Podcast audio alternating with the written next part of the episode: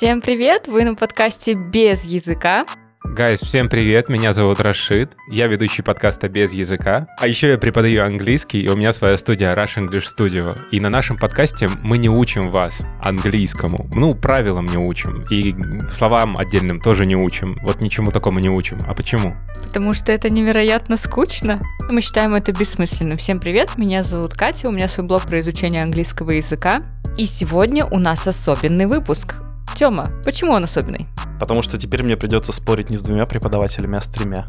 Сегодня тройное проникновение преподавательской атмосферы в мое тело. Здравствуйте всем. Меня зовут Артем. Я уникальный человек для России. Я единственный, кто хочет из нее уехать. Как уже Артем правильно сказал, сегодня у нас будет плюс один.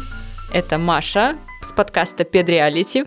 Да, всем привет. Я также являюсь ведущей своего подкаста, и говорю я, по сути, о похожих вещах, о преподавании языков, но скорее больше с точки зрения этических проблем преподавания, чем, опять же, обучения, либо неких методик и лайфхаков, как что-то выучить, в отличие от ребят. На нашем подкасте лайфхаки мы называем лавхаки, потому что мы, типа, любим. Артема.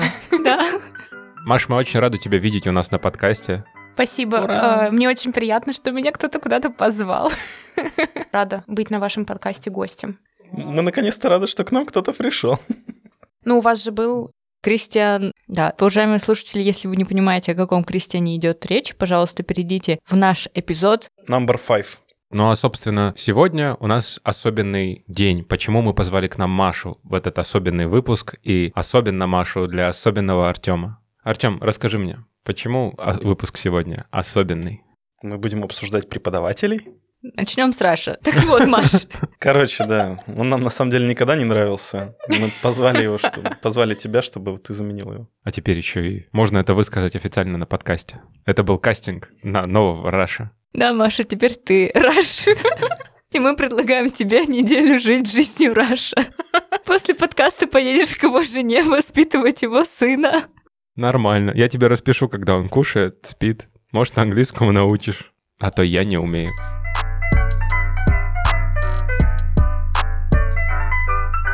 Тём, расскажи мне. Ты недавно нам говорил, что хочешь заняться с преподавателем, но у тебя встал вопрос. У нас так-то домашка была. Домашка была и факт-чекинг был. Вот, Маша, обычно мы здесь тут спрашиваем, Артём, как у тебя Как дела? у меня дела продвигаются? Давайте. Расскажи, что нового, как твоя подготовка к уезду в Европу? Уезду, уезду. Как твоя подготовка к отъезду в Европу? Если честно, в связи с общемировыми тенденциями в плане очередных закрытий границ и ужесточения локдаунов с работой, именно с полноценной работой, так особо ничего не клеится пока. Поэтому я начал форсировать свой переезд с помощью магистратуры. Сходил в компании, которые занимаются подготовкой студентов к переездам. Уточнил про подготовку к IELTS, стоимости и про перевод документов. Так, и что там по стоимости IELTS, подготовки и сдачи?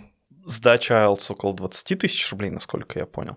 А Сам экзамен. А подготовка варьируется от времени, ну, сроков и уровня преподавателя. Соответственно, то, что мы обсуждали в предыдущем выпуске, сколько должен стоить твой преподаватель. Да, два выпуска назад. Слушай, и насколько то, как мы с Катей представляем рынок, соответствует рынку подготовки к IELTS? Как я писал в Телеграме на нашем канале, начиная где-то от района тысячи рублей подготовка у хорошего преподавателя, но есть важный момент, что чаще всего они достаточно востребованы, к ним просто так можно не заскочить на занятия вот в, в тот момент, когда тебе нужно. Они берут группу в определенное время и начинают готовить ее к какой-то дате объективной, чтобы у студентов хватило, допустим, времени еще на, доп- на дополнительную сдачу, либо на документы какие-то. То есть это чаще всего зима к выпуску весны и дальше вот весной лето. Вот, соответственно, я, скорее всего, буду вот заниматься сейчас с апреля до вот июня. Я буду сдавать в конце, наверное, июня. По стоимости вот от 1000 рублей и выше есть канадская языковая школа, в онлайне преподает, они преподают. Там, если переводить в российские, там от полутора тысяч рублей Полторы тысячи, прости, что перебью, полторы тысячи за занятие. за занятие. А занятия в группе? Да, по зуму. Там есть разные форматы занятий, можно заниматься каждый день по, там, по два часа, можно заниматься два дня в неделю, там, по- чуть больше часов, и чисто в субботу заниматься там 4 или 6 часов подряд. Интенсивненько. Объясни еще, что входит в подготовку к IELTS, насколько это отличается от традиционного так же, как в любой формат экзамена, изучаются конкретные задания, которые будут в экзамене. Плюс, так как эссе достаточно большая часть этого экзамена, постоянно пишутся эссе. То есть э, делается упор на определенные скиллы. На чтение, на письмо, на говорение. Ну, то есть по факту это все productive skills, а чтение и аудирование, оно на второй план уходит. Да, в основном даже больше райтинг, насколько я понимаю. Райтинг, ну вот спикинг в основном, да. И многие очень готовят, кстати, возвращаясь к теме уровня языка, очень многие принимают, в принципе, только с уровня B2. Уважаемые слушатели, если вам интересно, где можно посмотреть список не самых дорогих магистратур Германии, пожалуйста, подписывайтесь на наш телеграм-канал без языка. Там мы выложим всю информацию, поэтому. Да, когда я добуду прям полноценную информацию от самих университетов уже, ответ реальный, я тогда сделаю, наверное, серию больших постов, Проблема в том, что вам нужно выбрать специальность, на которой желательно, чтобы она была та, в которой вы получали уже свое высшее образование, соответственно, продолжали обучение в Европе. В некоторых странах большие проблемы касательно продолжения жизни там. На самом деле, северные страны, которые я рассматривал, в основные Финляндия, вот Швеция точно, Дания под вопросом, Норвегия с большой долей вероятности, они не оставляют у себя студентов после обучения подаетесь на обучение, в конце они просто не продлевают вашу студенческую визу, не дают вам новую визу. Окей, мы тебя поняли. Это было мое большое домашнее задание.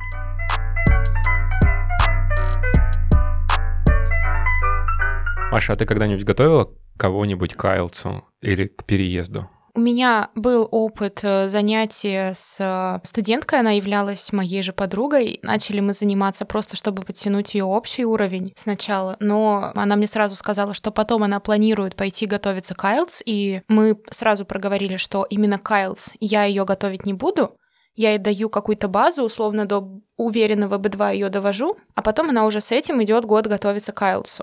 Их тогда в университете готовили, и на самом деле это был замечательный план. Она очень круто сдала экзамен. Как-то так. Ну, я брала некие упражнения из тестовых вариантов, из сборников, э, просто чтобы совмещать приятное с полезным, читать сразу тексты из IELTS и так далее.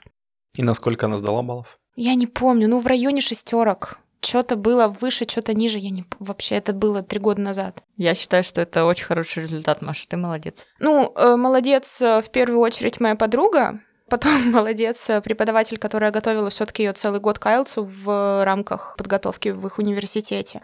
Ну, я, конечно, фундамент заложила и научила ее базовому спикингу, каким-то супер таким навыкам, которых, э, к сожалению, у многих людей после школы не остается, даже несмотря на то, что школы мы часто заканчиваем профильные, лингвистические, со спикингом у многих проблемы. Это правда. Да, и, честно говоря, и с ридингом, и с э, Да, э, я бы сказала, там по всем аспектам есть вопросики. Да, потому что никто не учит тебя стратегиям. Да. Они думают, что с грамматикой все получится. Я кратко хотел добавить продолжение темы оценок IELTS. Кстати, минимальный порог, который требует университет, это 6. То есть э, в зависимости от плана, ну вот который я, по крайней мере, смотрел, 6 это причем не везде даже встречается. В основном это даже 6,5. Каких-то прям супертехнических университетов в Германии, которые я смотрел, там и 7 были. Depends on university. Да, и от программы, которую они предоставляют. Ну, на самом деле, это университет, это просто гарантия того, что ты будешь нормально учиться, и тебя не надо будет э, как бы как отстающего подтягивать.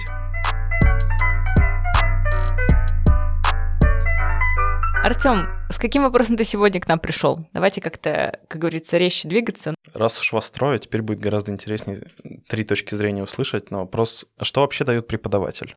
Изучая рынок подготовки к IELTS, столкнулся с тем, что предложение-то есть. Надо понять, как правильно выбрать преподавателя. Соответственно, что он может тебе дать, какого формата знания он может тебе дать, как правильно выбрать его. Клево. А сам ты как думаешь? Блиц, Блиц купил в переходе оригинальные битс. Да, уважаемые слушатели, это рубрика Блиц-Блиц, где мы задаем вопросы Артему, чтобы услышать его мнение, а уже потом будем на них отвечать сами. Тёма, мы тебе задаем вопросы, максимально кратко, ты можешь отвечать так, как у тебя на душе лежит. Можешь даже постараться очень смешно пошутить. Хорошо, что я не рыжий. Хорошо, что ты не рыжий. Вот, Потому что молодец. на душе бы ничего Продолжай не шутить смешно. Окей, так, давай... Что, я начну? Кейт, давай ты начнешь. Артем, А что тебе даст вообще преподаватель? Если бы я был красивым 16-летним американским парнем, то, возможно, преподаватель дал бы мне какой-то определенный сексуальный опыт еще, Опиши хорошего учителя. который будет стимулировать тебя учиться. Очень подробно, Артем, спасибо. Можно ли заниматься с другом? Это другой подкаст какой-то уже об отношениях. Наверное, больше... Я сейчас скажу, наверное, больше нет, чем да.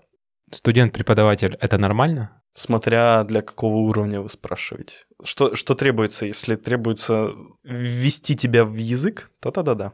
Или ввести язык в тебя. Интересно.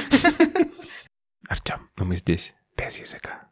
Преподаватель старой закалки — это нормально? Ориентируясь на свой опыт, скорее всего, нет, потому что они учат тебя мыслить шаблонно. Это неправильно, потому что в школе я как раз сталкивался с преподавателем старой закалки. и Фактически не то чтобы много что-то подчерпнул. А как вообще найти тогда преподавателя? По отзывам, видимо, также сарафанное радио работает вполне неплохо. Кроме сарафанного радио, где можно искать? Вид. Без шуток, там много преподавателей, да. Там только Особенно начинающих. цены только. Авитономичные цены. Авитономичный. Типа за 300 приедь к нам на широкую речку и еще и... А человек 300, скажет да. «да». Еще и за 300. Это не моя функция, поэтому я не пошутила. У нас Так. тут вообще никто не шутит, все очень серьезно. Артем, ты будешь смотреть на сертификаты преподавателя? Если они есть, то это всегда будет конкурентным преимуществом. Почему нет? Потому что сертификаты же подтверждают что? Что он в первую очередь преподаватель. По крайней мере, он обучался преподавать. Ну, со стороны же мне понятно, что важно не только знать язык, уметь правильно донести эту информацию. А ты знаешь, на какие сертификаты смотреть?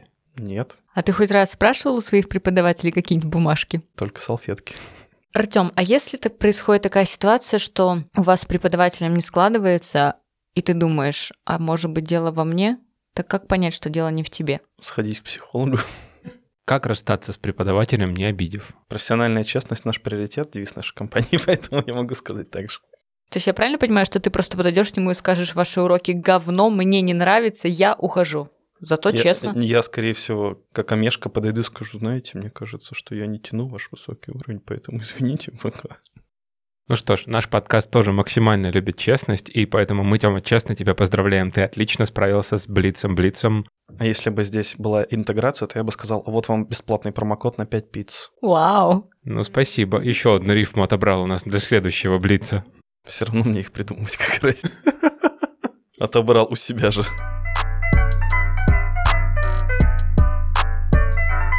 Окей. Так, ну тогда давайте, может быть, обсудим уже втроем наконец-таки, что даст преподаватель Артему. Но в этот раз этот вопрос будет интегрирован только к Маше. Конкретно Артему, что преподаватель может дать, я думаю, это вопрос. Для нашего лучшего в мире актера, лучшего актера современности, величайшего сбегателя из Алькатраса, Ведущего потрясающего шоу The History of Swear Words. Плетеного человека, Защитника сокровищ американской нации. оружейного барона, Николаса Кейджа! тыщ, ну его половинки, вернее. A, B, C, D. Okay, let's run. В общем, в этой рубрике «Половина Николаса Кейджа» тебе дается 30 секунд за то, чтобы максимально четко, емко, лаконично ответить Артему на вопрос. А что вообще дает преподаватель? А наши слушатели будут честно судить тебя в наших комментариях. Все честно. Ведь мы, наш подкаст без языка за честность. Хорошо, я думаю, что в первую очередь любой преподаватель дает системность. Подожди, и- подожди, секундочку, подожди. Фаль, старт. Рубрика, рубрика «Половина Николаса Кейджа», Маша и Артем, твой вопрос? А что вообще дает говорил. Ну все тогда, начинаем. Э, Ready, steady, go. Я думаю, что самая главная функция преподавателя — это привнесение некой системности, потому что часто люди пытаются заниматься одни, и им не хватает именно системности. И также это некая внешняя мотивация, внешний стимул что-то делать. Все-таки многие взрослые люди нуждаются в контроле, несмотря на то, что они взрослые. А в целом все. Системность и контроль. Я бы сказала так, если сильно, а, в общем, рассматривать. Я нормально ответила. Мне очень понравился. Ты Прям, прям для меня. Нет, серьезно. Да, я предлагаю для того, чтобы Артем занимался, подключить систему, все согласна, а еще вот про контроль мы почему-то об этом ни разу не говорили. Я предлагаю в следующий раз взять палку на подкаст. И если он придет без выполненной домашки, Ему понравится это. Нельзя брать палку, ему понравится. Нет, надо взять э, открытки из города Твери, показывать ему. Артем, поедем сюда? Артем, ты хочешь здесь жить? Ты хочешь здесь жить? Вернуться туда. Ну-ка, давай тебя тыкнем носом. Я не хочу туда возвращаться. А, просто, знаете, даже мои многие ученики, ладно, не большинство, но случаются такие, встречаются такие люди, а, они просят, Мария, пожалуйста, контролируйте меня. Я вообще как ребенок, мне нужно, чтобы вы меня ругали за не сделанное ДЗ и так далее. И отсюда я могу прийти к выводу, что Называйте людям... меня грязными словами, пожалуйста. Людям нужен этот контроль. Людям иногда нужен какой-то вот, э, возможно, Поводок, я бы даже чуточка- сказал. чуточка препода старой закалки. Ну, я думаю, суть понятна. Продолжай, если что. Мы, норм- это... Тёма любит такие шутки вкидывать, я терпеть не могу. Я даже хочу что-нибудь сказать. А, я думал, Про, ты... про грязные шутки с плетками. Ну, я, я сказала. Черт. Ну все. Ну, контроль это да. Контроль это да. Держать каблук Да, да, вот. на твоем горле во время занятия. А теперь скажем. Так, окей. А ты знаешь, что такое glottal T? Я не знаю. Так, отлично. Я думаю, Маша отлично... Ага. Прорекламировала свои услуги сейчас на всякий случай. Я не говорила, что я сама супер какой-то строгий препод. Я на самом деле лояльный препод. А, блин. То пока есть ты прям пока ты не как- сказала про лояльность, я хотела пошутить про то, что ты обратного не говорила, так что... Нет, короче, я понял. Маша, как те знаменитые ФСОшники, по требованию клиента они могут быть и продавцами мороженого, и массовкой на массовых мероприятиях.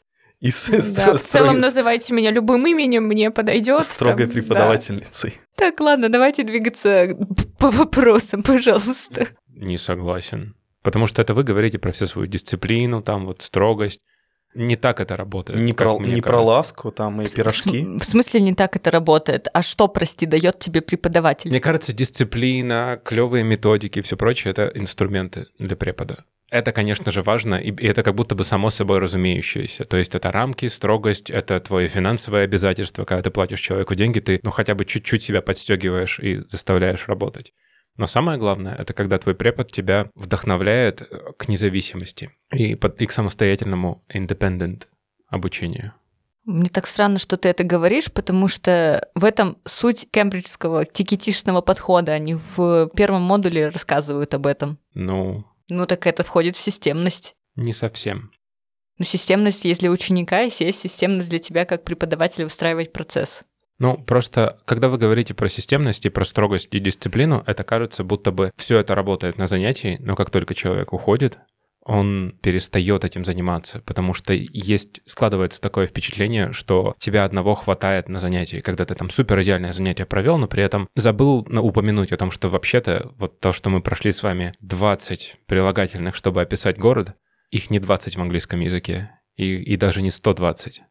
Но люди думают, я вышел, я все знаю. И поэтому твоя задача как препода скорее не дисциплинировать и направить, а сказать, чувак, есть много разных способов говорить, я здесь тебе показываю миниатюрную толику. Мы с тобой в год, ну, тысячу новых слов, может быть, узнаем. Потому что у нас с тобой два раза в неделю по полтора часа занятий, за которые мы проходим, ну, 10-15 слов. А все остальное, вот весь этот мир английского, ты должен сам учить. И больше всего меня радует, когда мои ученики ко мне пригоняют и говорят э, о каких-то новых словах. Э, говорят, что вот я вчера вот такое вот прочитала в Christmas Carol. Или, чувак, а ты вот про Ливерпуль знал? Вот это вот. Вот когда мой ученик меня чему-то начинает учить, тогда я кайфую. Тогда я чувствую передо мной independent learner, который у себя любознательность и любовь к... Даже не так, культуру изучения английского выработал. Ну, получается, что ты эту функцию возлагаешь в первую очередь на учителя. Да? То есть э, учитель задает вектор вот этому направлению, вот этому развитию. Классный вопрос. Да, да, скорее всего, да.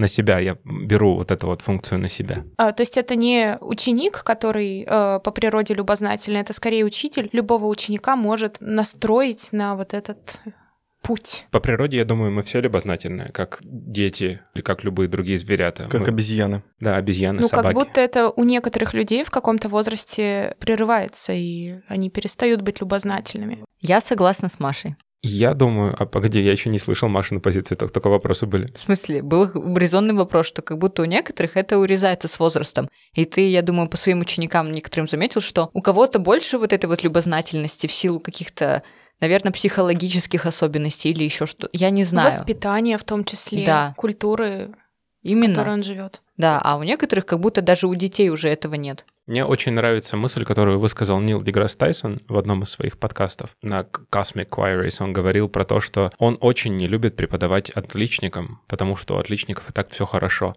И его задача, ему нужны D-students, то есть те, которые на троечке учатся. Их есть чему научить. И вот я на себя возлагаю скорее такую ответственность научить вот этих вот D-students быть ну, не такими же крутыми заучками, как A-students, но просто не убивать в себе эту любознательность из-за того, что у них что-то не получается. Ну, я бы сказал со своей маленькой колокольни такой совсем чуть-чуть, что истина все равно где-то примерно посередине. Плохой пример, неплохой пример. Я в школе был, был всегда более чем хорошим учеником, а класс был так себе очень сильно. И преподавателю, на самом деле, причем хорошему преподавателю, не говорю про английский, а просто было интереснее со мной, потому что со мной можно было подискутировать. Я знал больше и шире, чем тема, то есть мы могли уйти дальше куда-то, чем ему вот преподаватель может и в этом кайф ловить, когда он может обсудить тему вне контекста, Мгм. то, что Но- происходит. Как будто в твоем случае ты соединил в себе оба качества и условного отличника, и человека любознательного. То есть тут, возможно, и не стоит делить на такие категории, потому что бывает по-всякому. У меня тоже есть мальчик, ему 12. Он э, в английском самый умный в классе. Он действительно умный. Широта его интересов, его действительно природная любознательность то, насколько он уверенно и глубоко, интересно может поддержать любой практический диалог, я потому что вижу потенциал там пообсуждать и задаю какие-то вопросы иногда э, сложные этические. Например, в тот раз мы с ним обсуждали гендер и профессии на английском, естественно. Понимаете, глубина дискуссии была для меня абсолютно обескураживающей. Я, сиди... я каждый раз сижу и думаю, боже, как, каким ты вырастешь потрясающим человеком. И он отличник. Он, по сути, не заучка, он просто от природы очень умный. И тут, наверное, мы можем действительно где-то на середине остановиться, понять, что правы и те, и другие, и просто делать свое дело с любовью. Да, потому что из рюкзаков уже ножи по- подоставали, я вижу. Давайте все-таки дальше писать. Подкаст без ножей.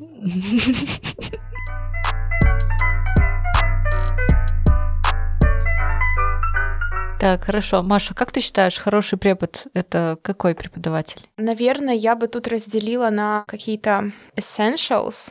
И, в общем, как... И, наверное, бы я тут разделила качество преподавателя на необходимую базу. Это, во-первых, уровень, во-вторых, какая-то базовая человечность и гуманность. Далее, умение э, проявлять эмпатию, понимать, э, что происходит с ребенком. Мне кажется, это важное качество. Или со взрослым чувствовать настроение человека и не быть просто машиной. И, естественно, все, так скажем, hard skills, которые касаются преподавания языка, хотя не знаю, можно ли их тут назвать hard. Они же все частично soft, Ну да, вот тут все их такие. все вместе. В общем, какие-то объективные навыки, которые э, свидетельствуют, например, об уровне преподавателя. Это мы берем за базу. Действительно, список требований велик, и да, можно там охать и ахать, как много нужно, чтобы быть хорошим преподом. Есть какие-то дополнительные штуки, которые уже привлекают тех или иных студентов. Я не знаю, насколько я подробно, понятно вообще передала мысль. Понятно. У меня на самом деле есть короткий ответ на вопрос, кто такой хороший препод. Хороший препод — это я. Ну, я, наверное, согласна. Очень, очень. Я тоже согласна, да. В первую очередь он должен быть хорошим человеком. Нет. Нет, не обязательно. Я вот не очень хороший человек. Да, под- Ну, это все относительные категории. Тут можно сначала выводить, кто хороший человек, долго. Да, да, да. По поводу того, что hard soft skills, у нас получается, они не совсем hard, поэтому, может быть, они smoothie skills такие. Ты можешь их потрогать, но они такие все, как жижа. Jelly skills. Я хотела сказать, думаю, насколько это тупо. Встал, встал вопрос. Давай. Распишите, пожалуйста, свои хард-скиллы и софт-скиллы. Под soft skills мы, наверное, будем подразумевать вот ту самую гуманность, о которой мы говорили. Коммуникабельность и умение находить общий язык с людьми, нетворкинг. Что еще нам надо? Если вы работаете с детям, какую-то Patience. открытость к детям, да, спокойствие. Да, patience. Но вместе с этим есть, я не знаю, назвать это hard skill или soft skill, умение держать границу. Это больше про human skill, Human skill. character skill, Ну да, возможно. personality, not, not character, sorry. А, Как будто тут действительно сложно провести грань. Ну а hard skill наш — это методика, это знание того, как строятся м, занятия, как выстраиваются все этапы урока от начала до конца. Да, чисто знаешь, как ты работник фабрики. Ты должен знать, как что делается, куда засовывать. Тимати, а куда фабрику звезд? А, Не, куда засовывать Тимати, а куда... Кто там был? Фабрика звезд еще. Виктория Дайнека. Да все там были, и Гагарина там была. Во, куда засовывать Тимати, а куда Полину Слушай, они же Гагарину? засудят нас нахрен, ты чё? Если послушают, конечно, мы получим кучу подписок сначала. И прекрасно.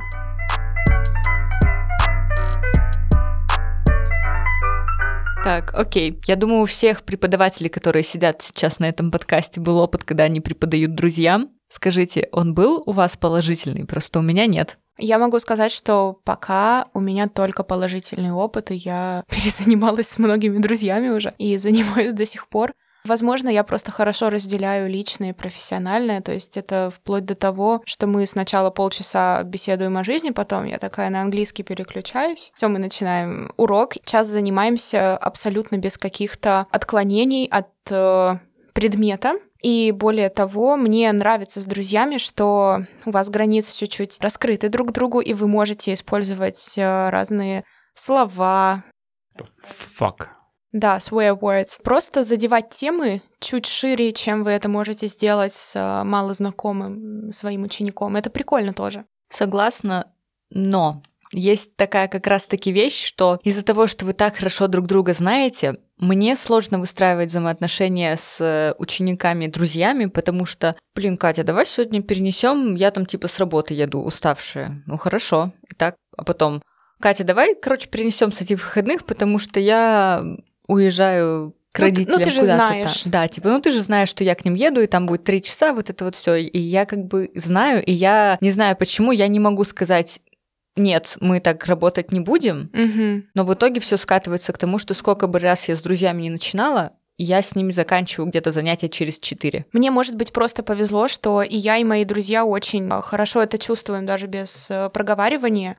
Никто не сливается. Бывает, конечно, это действительно в качестве форс-мажора, но когда ты понимаешь, что это раз в полгода случается, ты это может с любым человеком случиться, не обязательно с твоим другом. Правда, мне, наверное, просто повезло. У нас с Артемом есть печальный опыт. Но это не печальный опыт, ведь нам было хорошо вместе.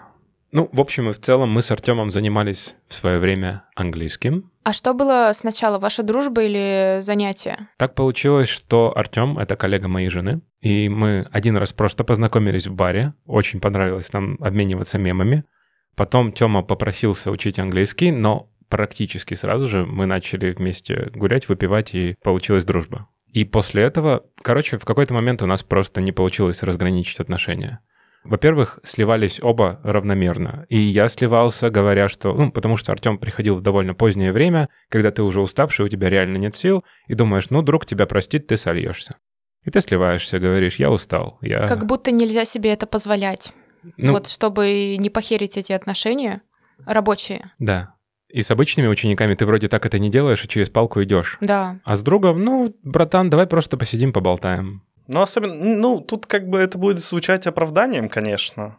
Но у у нас у каждого был очень тяжелый период тогда. Все равно, глобально, именно с э, мироощущением. Да, ведь мы с тобой так и не могли признаться обществу. Да. Тоже хочу поделиться своим опытом. Сейчас вспомнила, что со стороны, когда я преподаватель, у меня вот был только негативный опыт. А со стороны, когда я ученик, у меня на самом деле достаточно есть успешный experience. Вот. И несмотря на то, что мы с преподавателем с моим стали просто друзьями, наши рабочие отношения не похерились. Ой, простите. Наши рабочие отношения не испортились удивительным образом. Но ведь там сначала была, насколько я помню, работа, а потом уже дружба.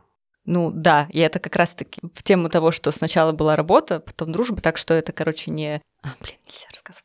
Ну, короче, это, это, это, это не паттерн. Может быть всякое. Ну, то есть, может, он уже спрогресси... сэволюционировал все таки Покемоны? В третьего поколения покемоны.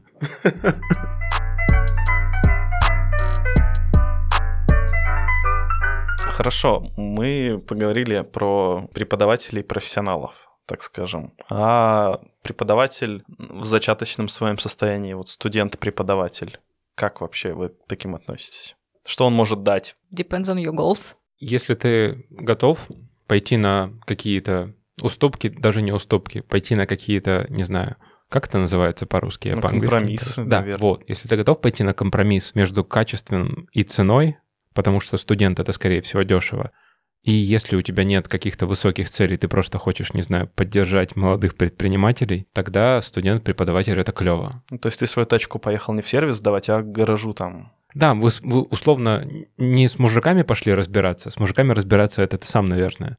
А вот есть тут Леха, у него гараж, он его снимает, и там эстакада у него есть. Ну, не эстакада, а яма. Ну, не яма, он сам зарезает под машину, но там краты ее ставит. Ну как яма, он выкапывает ее сначала. Но руки у него золотые. Он велосипед соседу починил хорошо, качественно. Тем более за 200 рублей. За 200 рублей Еще только универ закончил недавно как раз-таки, да. Или еще учится. Мне кажется, что действительно вы правы. Если у вас нет э, высокого уровня или высоких притязаний, вы можете спокойно заниматься со студентом. Просто изначально нужно осознавать, так скажем, подводные камни, что, возможно, э, более профессиональный, более опытный человек потратит меньше вашего времени, чтобы пройти то же самое, потому что опыт это еще и сжатие, сжатие временных рамок, которые вам требуются для, не знаю, прохождения той или иной темы. Ну, я по себе сужу, возможно, не у всех так. Все равно, когда ты только начинаешь, ты в чем-то на ощупь идешь, где-то пробуешь, а вот так, а так.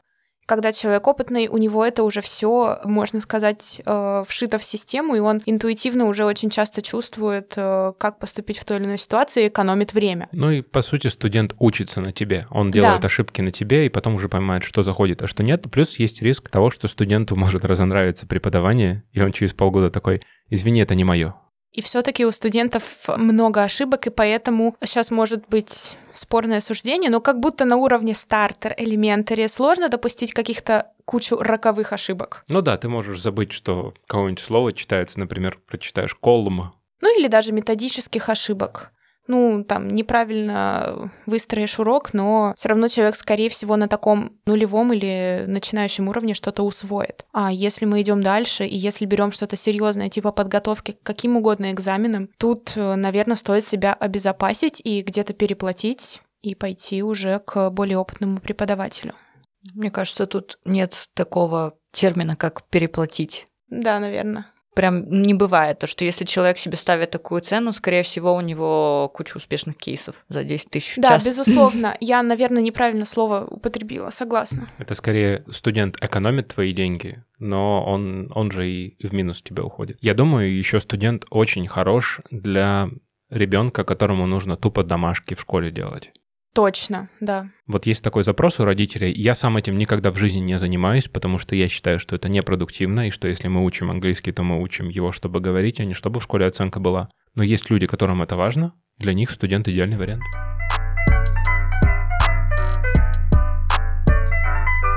Хорошо, а как, в принципе, найти преподавателя, где его искать? Трудно найти, легко потерять. Она была на поверхности. И необходимо предоплачивать. Об этом мы говорили два выпуска назад про деньги, но да. На самом деле, у меня легкий ответ на этот вопрос в Инстаграме. Вот мой инстаграм, да? Вот мой Инстаграм, пожалуйста, подписывайтесь. katerus.eng. New King Crush и... О боже, Марья Маша ЛМ.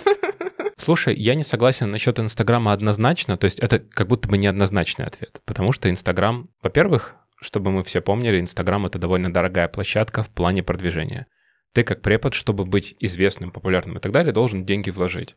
Кейт, у которой довольно активно ведется, довольно активно, Кейт, которая каждый день ведет сторис, фигачит его и, и посты пишет время от времени с э, хорошим визуалом, понимает, сколько денег это занимает. И, соответственно, препод будет себе и цену выше ставить просто потому, что надо это окупать. Возвращаясь к вопросу о деньгах. Поэтому Инстаграм — это не всегда лучшая площадка. Сарафанное радио. Сарафанное радио, ВКонтакте. Да. ВКонтакте дешевле, проще. А у Маши в выпуске подкаста «Педреалити» они еще и говорили, что ВКонтакте не такая токсичная соцсеть, как Инстаграм. Да, но мы говорили с точки зрения препод-препод, не преподы-ученики.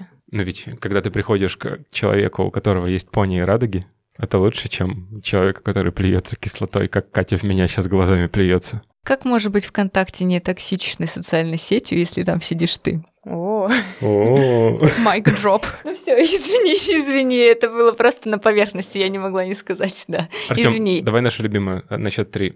One, two, three. Бдум. А, простите. Но нет, на самом деле у Кати, А где честно- бум бич? Нет, у Кати шутка звучала на бдумц все-таки. По критериям шуток это было больше бдумц, чем бумбич. Хорошо. То есть это была Ну, не нет, извини, я так, конечно, не считаю, на самом деле, нет. Ну, в общем, да. Короче, Инстаграм не всегда клево, но очень наглядно. Но вообще лучший вариант это сарафанное радио или удача. Честно, не согласна насчет лучшего варианта сарафанное радио. Мой первый преподаватель был по сарафанному радио. Я ей жутко благодарна, потому что я от нее узнала, что такое Битлз. Сейчас я понимаю, что это не тот вариант, который стоит давать ребенку. Ты про твоего первого преподавателя. Да, а, у меня с ней были положительные отношения, но се- сейчас мне кажется, что я переросла этот уровень. Но это возвращаясь к тому, о том, где хороший преподаватель, родителям тоже нужно научиться правильно выбирать препода, чтобы он был общительный, коммуникативный, soft skills и умел с ребенком выстраивать отношения. А вот как это понять? Метод проб и ошибок, к сожалению. По поводу того, как это понять. Как вы думаете, сертификаты вот вообще что-то значат? А, а, слушай, а можно вернуться еще к предыдущей теме, потому что у меня есть вот такой вопрос к вам, коллеги. Языковой центр. Вы бы порекомендовали искать преподавателя там, В каком-нибудь крупном языковом центре. в самом крупном языковом центре? Или во втором по величине. No. Честно, нет. Ну вот объективно, нет, не объективно, очень субъективно, чисто мой личный хейт-watch, нет. Наверное, я соглашусь и аргументирую это тем, что там есть шанс встретить крутого препода, невероятного, но есть шанс его там никогда не встретить. И получается, что вы слегка играете в русскую рулетку. Поэтому, ну, как говорится, выбор ваш, но если мы вероятность, наверное, учитываем, то вам там просто нужно быть счастливчиком, чтобы вам что-то попалось стоящее. Я, так как работал в одном крупном языковом центре, я просто знаю, что есть, правда, качественные преподаватели, а есть преподаватели, которым нужно много учиться. И я знаю, что даже в языковых центрах есть очередь к какому-то преподу. Ну вот, видишь, а в том центре был таким преподом ты. Да, но там выбор был не очень богат. Но все равно ты был классным преподом там. Ты сейчас про Rush English Studio, потому что я там есть, я там один, и ко мне нет очереди. Нет, языковые центры — это русская рулетка, если ты не идешь к какому-то конкретному преподавателю. Но опять же, как ты узнаешь, к кому идти? Сарафанное Сарафанное радио. радио. Но тут встает вопрос, какого черта этот преподаватель работает в языковом центре, если он такой хороший. И тут, ну, как бы, много ответов на самом деле может быть, потому Слушай, что... Если ты не знаешь эту структуру, в плане, что проще гораздо работать одному условно, и Да. что там даже я вот не до конца знаю эту структуру, понимаю, что крупные языковые центры отбирают у тебя очень большой процент, и как бы по, по- по факту ты работаешь тупо за дошек, которые ты съедаешь там в этот же день, Если ты не работаешь как... загнанная лошадь. Да, как раб на галерах. Я бы просто сказал, что со своей стороны, вот со стороны обывателя, ты, если не знаешь этой структуры, ты пойдешь просто, наоборот, в крупный языковой центр, просто потому что ты думаешь, что там условия для преподавателя, и в том числе и профессионального роста, и просто финансовый тупо даже, лучше, чем самому, допустим, заниматься. Да, ну и многие коллеги как что бы... это проще даже. Многие коллеги так либо думают, либо реально боятся уйти, потому что у них есть какие-то, ну, потому что здесь спокойнее, здесь платят больше, чем в школе, у меня тут есть своя клиентская база, меня любят, и у меня есть какие-то социальные гарантии. Очень хочу как-нибудь записать вебинар по поводу того, как преподавателю уйти из всяких онлайн-платформ, языковых школ, потому что я сама проходила через этот Ну, путь. сначала узнать, в каком конкретно в нижнем ящике лежит твой паспорт, узнать, откуда, где ключ, расписание охранников, которые ходят. Короче, как, и как пролезать через трубу, канализационную трубу, ну, как бы, да. А еще где лежит резервный капитал. Но в защиту языковых центров это, как мне кажется, а Маша подтвердит или опровергнет, потому что у нее много таких одногруппников было, ведь Маша, в отличие от нас, единственный человек с педагогическим образованием. Языковой центр — это лучший первый шаг, чем идти в общеобразовательную школу. Да, да, безусловно. То есть, если мы выбираем бездействие и такое действие, оно лучше, чем бездействие. Или чем обычная школа. Да, это правда. Возможно, в языковом центре вам не сразу повезет с преподавателем, но вы хотя бы э, сделаете этот необходимый первый шаг, встанете на путь изучения, и дальше уже, может быть, на негативном опыте вы сформируете тезисы, какой преподаватель вам дальше нужен, и вы с этим списком уже пойдете искать дальше, уже понимая, что вот это, вот это, вот это было, и оно меня не устраивало. И вот этого я больше в своей жизни не хочу видеть в преподавателе. Наверное, с этой точки зрения, может, даже это как опыт э, негативный может быть полезно. Кстати, Маша, ты хорошую тему затронула. Как, в принципе-то, понять, что проблема, допустим, не в тебе была, а в преподавателе в самом? Потому что все равно достаточно много людей занимаются самобичеванием. И, в принципе, особенно те же с совковой закалкой преподаватели, у них это даже наверняка заложено, что, типа, ты должен давить и твой авторитет непререкаем, и что если что-то не так, то это проблема в ученике, что он тупой. Похоже на тему нашего эфира в Клабхаусе в прошлый раз, когда мы обсуждали... тик- О, про- прям мета-обсуждение. В нашем эфире в Клабхаусе мы обсуждали ТикТок, который репостнула Маша в Инстаграме. О, да. А, Я, кстати, хотела упомянуть некие критерии как раз из этого ТикТока. Если видите это, бегите. Вот такое кодовое название будет. Если вы на занятиях с преподавателем замечаете, что он не использует язык, который вы изучаете, для каких-то базовых э, выражений, типа похвалы, приветствия, в принципе, э, урок должен проходить э, максимально на языке, который вы изучаете. Языка родного должно быть минимально, то есть порционно при жесткой необходимости. Возможно, на начальных уровнях мы тут э, как бы не играем в утопию, многие преподаватели прибегают к русскому и все равно грамматику объясняют на русском. Просто примем это как факт. И в целом, наверное, это ок. Потому что стартеров очень сильно фрустрирует, если тебе сразу на английском вываливают. Но, наверное, от уровня pre-intermediate, могу даже от elementary, я могу по своему опыту сказать, что если грейдить свой язык, тебя прекрасно будут понимать, и русский ты можешь использовать реально точечно, когда необходимо. Это первый фактор. Если учитель по какой-то причине не использует второй язык, бегите от него. Ну, то есть он использует его только, когда вы проверяете задание на грамматику. Да, а, да. Второй э, пункт, который э, логично вытекает. Задания на грамматику составляют 80-90% вашего урока, и вы проверяете эти бесконечные полотна примеров.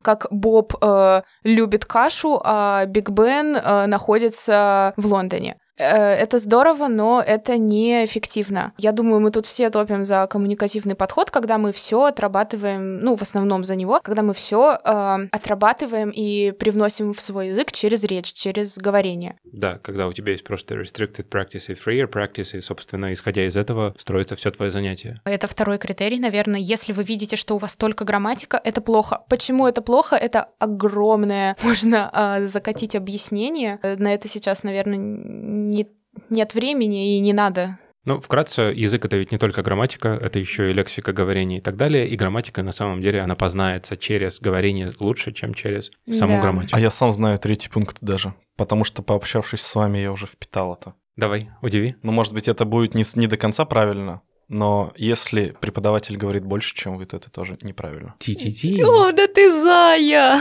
О, Да. В идеале у меня были в очень крупном языковом центре коллеги, у которых TTT на уроках с первоклассниками, семилетками там 10% был. Но это прям Вау. вау. Ну, я когда к ним ходил, я прям визжал, потому что у них там все было через движение, и дети все повторяли за преподавателя.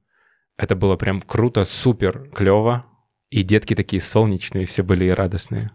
Это прям как в Евротуре, когда мальчик все повторял за своим... Кумиром, Да. так сказать. В общем, это большая редкость, но такие преподы есть. Да, клево. А я бы еще добавил один критерий, когда нет структурности у занятия, и ты чувствуешь, что у тебя началось все с какого-то грамматического упражнения, а потом вы посмотрели видеоролик, после которого начали учить совсем неподходящую лексику.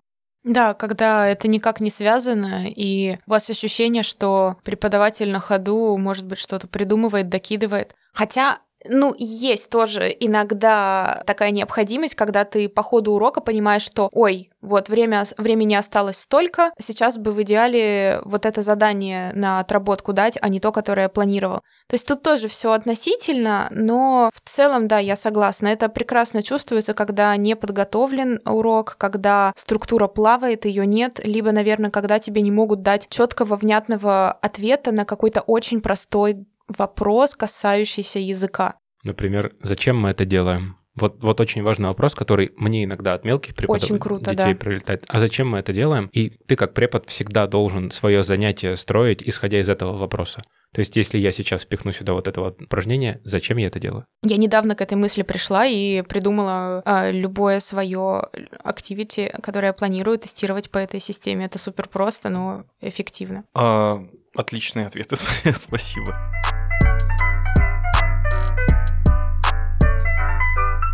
Выпускаем еще один такой пласт преподавателей, которых мы называем носителями языка. Слушай, ну про носителя, я думаю, мы сегодня уже говорить не будем, потому что мы и так уже очень много всего наговорили. Я уже здесь сижу без языка. Вау.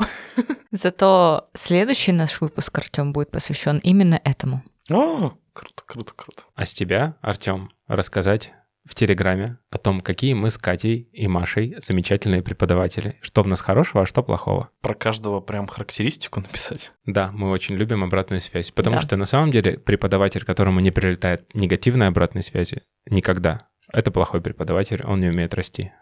Да, действительно, когда преподаватель выстраивает цензуру массово и блокирует все негативные упоминания в свой адрес, и, в принципе, если ты этого преподавателя еще и грамотно критикуешь, а за это ты отстраняешься от занятий на долгий период времени, в принципе, А этот препод 21 год по одному и тому же учебнику преподает. даже скорее не по одному и тому же, а еще по советскому учебнику. И постоянно тебе говорит, что вот Советскому учебнику, написанному немецким автором. Слушайте, ну мы же с вами уже говорили в одном из эпизодов, что тако- от такого преподавателя надо уходить и его отстранять от занятий. Ну, либо, если у вас не хватает терпения на это, то все-таки искать какого-то другого преподавателя, и, возможно, ну, в другой стране, возможно. А с вами был подкаст «Без языка» и наш чудесный гость Маша из подкаста «Педреалити». Пожалуйста, переходите на подкаст Педреалити и слушайте их на платформах. В Кастбоксе, на ВК, в ВК мы есть. Это что еще бывает? Яндекс Музыка. А, И также мы заливаем на YouTube просто аудиоверсию. Отлично, ставьте им лайки, сердечки, ставьте, пожалуйста, нашему подкасту. Спасибо большое. Вот у Маши был последний выпуск на момент записи нашего подкаста. Это выпуск про токсичных преподавателей и инста-среду Подноготная преподавателей, вся грязь. подноготная грязь за подноготной грязью к, к Маше. Ну, а у нас Пишите нам комментарии, обязательно переходите в наш телеграм-канал, где Артем скидывает свою домашку, мы делимся мыслями, и Раш иногда кидает ему обратную связь. Мы очень надеемся, что вам понравился этот эпизод, и услышимся в следующем эпизоде. Бай! без языка.